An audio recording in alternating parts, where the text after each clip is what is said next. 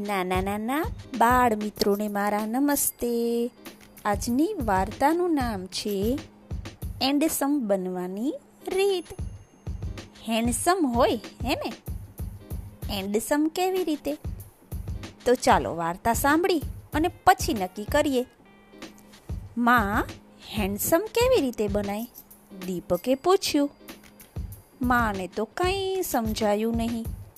દીપક દર્પણમાં એનો ચહેરો જોઈ રહ્યો હતો. એન્ડસમ એટલે માએ પૂછ્યું. દેખાવડા, દીપક બોલ્યો. પછી ઉમેર્યું, જોને માં, મારા ગાલ કેવા બેસી ગયા છે? મારા ક્લાસના બીજા છોકરાઓ કેવા હેન્ડસમ છે? ફૂલેલા ફૂલેલા ગાલ, ચહેરા પર લાલાસ ગોળ મટોળ મોં તાજા તાજા ટમેટા જેવા બધા. અને હું જ કેમ આવો ફિક્કો? થોડી વાર તો માએ વિચાર જ કર્યો. માને થયું, દીપકનું શરીર ભરાઈને એવો કોઈ ખોરાક હું એને આપી શકતી નથી. એટલે એના ગાલ બેસેલા જ રહે ને. કેમ માં? બોલતી નથી. હેન્ડસમ કેવી રીતે બનાય? દીપકે વળી પૂછ્યું, માં, જરા વિચારીને બોલી, બેટા, ક્યારેય ખોટું બોલીએ નહીં, કદી ખોટા કામ કરીએ નહીં, તો એન્ડસમ બનાય. એન્ડસમ નહીં, માં, હેન્ડસમ કહેવાય, હેન્ડસમ. દીપકને થોડા થોડા અંગ્રેજી શબ્દો આવડે છે, એ જોઈ માં તો ખૂબ રાજી રાજી થઈ ગઈ. મા પાસેથી હેન્ડસમ બનવાની રીત જાણી દીપક કસાક વિચારોમાં ખોવાઈ ગયો. હથેળીમાં હડપચી ટેકવી બારીની બહાર તાંકી રહ્યો હતો. દીપકની ઉંમર અગિયાર વર્ષની. તેજસ્વી વિદ્યાર્થી હંમેશા પહેલા ત્રણ નંબરમાં જ પાસ થાય. દીપકના પિતા શાક વહેંચતા દીપક પહેલા ધોરણમાં હતો, ત્યારે તે અકસ્માતમાં ગુજરી ગયેલા. પછી એની માતા શાક વેચીને ગુજરાન ચલાવતી. દીપક માને લારીના બધા શાક સરસ રીતે ગોઠવી આપતો. લાલમ લાલ ટમેટા, લીલા લીલા મરચા, પીળા પીળા લીંબુ ને કાળા કાળા રીંગણ દીપક આવી રીતે કવિતાની જેમ બોલતો. ગયા મહિને ચિત્ર હરીફાઈ યોજાયેલી. મોટા ભાગના વિદ્યાર્થીઓએ મિકી માઉસના જાત જાતના કારોના અને કાર્ટૂન દોરેલા.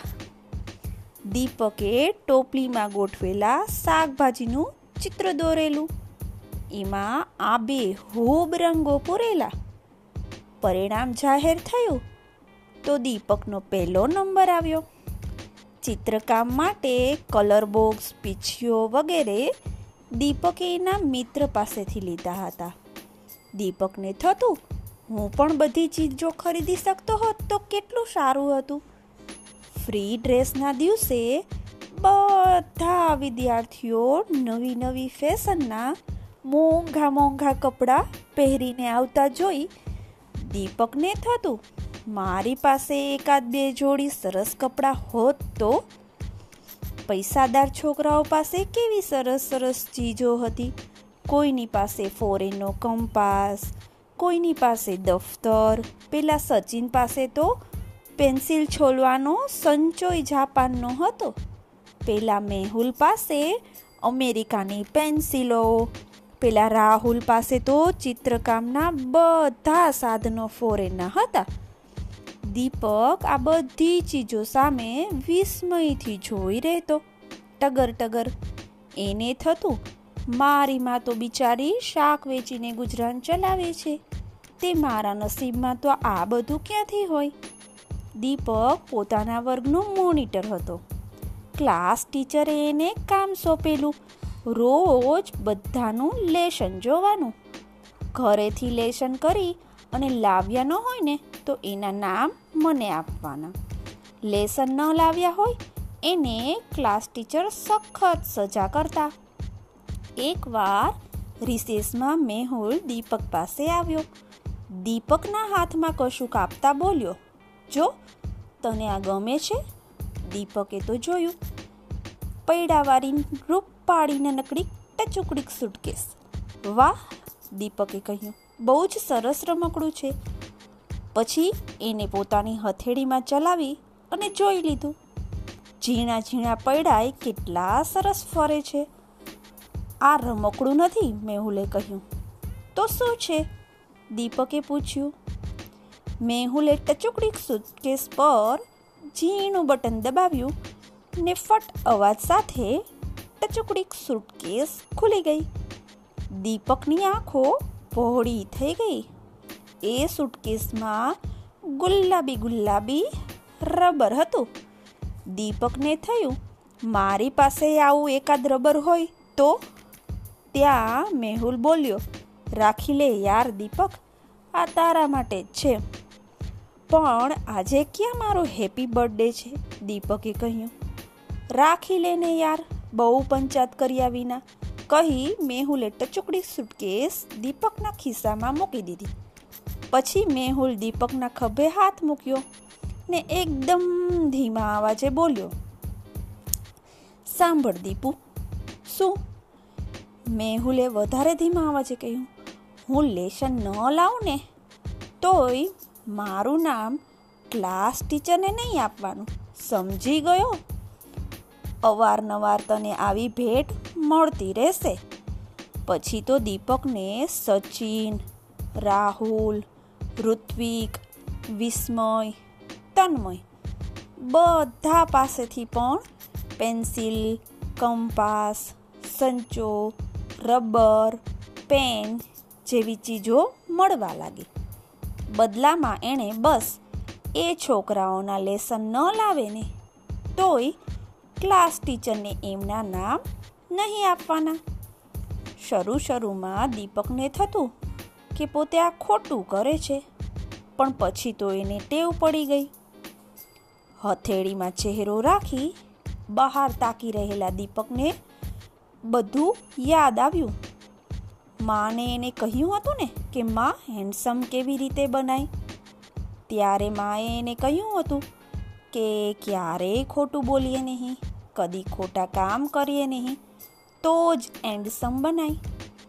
દીપક બારી પાસેથી નાના નાના દર્પણમાં પોતાનો ચહેરો જોઈ રહ્યો હતો. એને થયું પોતે ખરેખર કદરૂપો બની ગયો છે. પછી દીપક દર્પણમાં વધુ ઝીણી નજરે જોવા લાગ્યો. તો આ શું? પોતાના બંને ગાલ વધુ ને વધુ અંદર પેસતા જાય છે. નાક વધુ ને વધુ ઉપસતું જાય છે.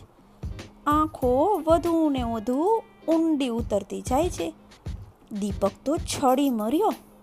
હવે એનાથી રહેવાયું જ નહીં. એ દોડતો એની મા પાસે ગયો અને માના ખોળામાં માથું નાખી રડી જ પડ્યો. માનો હાથ દીપકના માથે ફરતો રહ્યો. ખાસી વાર પછી દીપક શાંત થયો. રડી લીધા પછી એનું મન હળવું ફૂલ થઈ ગયું. પછી એને માને બધી સાચી વાત કહી દીધી. મોનિટર તરીકે ભેગી કરેલી બધી વસ્તુઓ માને બતાવી. માએ કહ્યું, એમાં શું?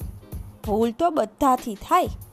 કાલે આ બધી ચીજ વસ્તુઓ જેની છે ને, એ છોકરાઓને પાછી આપી દે છે બીજે દિવસે સ્કૂલે પહોંચતા જ દીપકે બધી ચીજો જે જે છોકરાઓની હતી ને, એને પાછી આપી દીધી. રિસેસમાં ક્લાસ ટીચર પાસે જઈ દીપકે બધું કબૂલી લીધું કે મારાથી આવી ભૂલ થઈ ગઈ છે. હવે પછી હું ક્યારેય આવી ભૂલ નહીં કરું. ક્લાસ ટીચરે દીપકને શાબાશી આપી. ઘરે જતા દીપકે દર્પણમાં જોયું. પોતાનો ચહેરો ખરેખર ખીલી ગયો હતો. એને ખૂબ ખુશ થઈ અને બૂમ પાડી, માં માં, જોજો, હું તો હેન્ડસમ થઈ ગયો. થઈ જ જાય ને. જેટલું સાચું બોલીએ, સારા કામ કરીએ ને, એટલે હેન્ડસમ બનતા જઈએ. કહેવત છે ને કે, કાળા કામ કરનારનું મોં કાળું. ને ઉજળા કામ કરનારનું મોં ઉજળું. સૌંદર્ય માત્ર બહારના દેખાવનું નથી હોતું, બાળકો. આપણી અંદર રહેલા સદ્ગુણોથી આપણે અધિક સુંદર દેખાઈએ છીએ. ક્યારે લાંચ ન લઈએ, ખોટું ન બોલીએ, ખોટા કામ ન કરીએ, તો આપણે હેન્ડસમ બની શકીએ છીએ.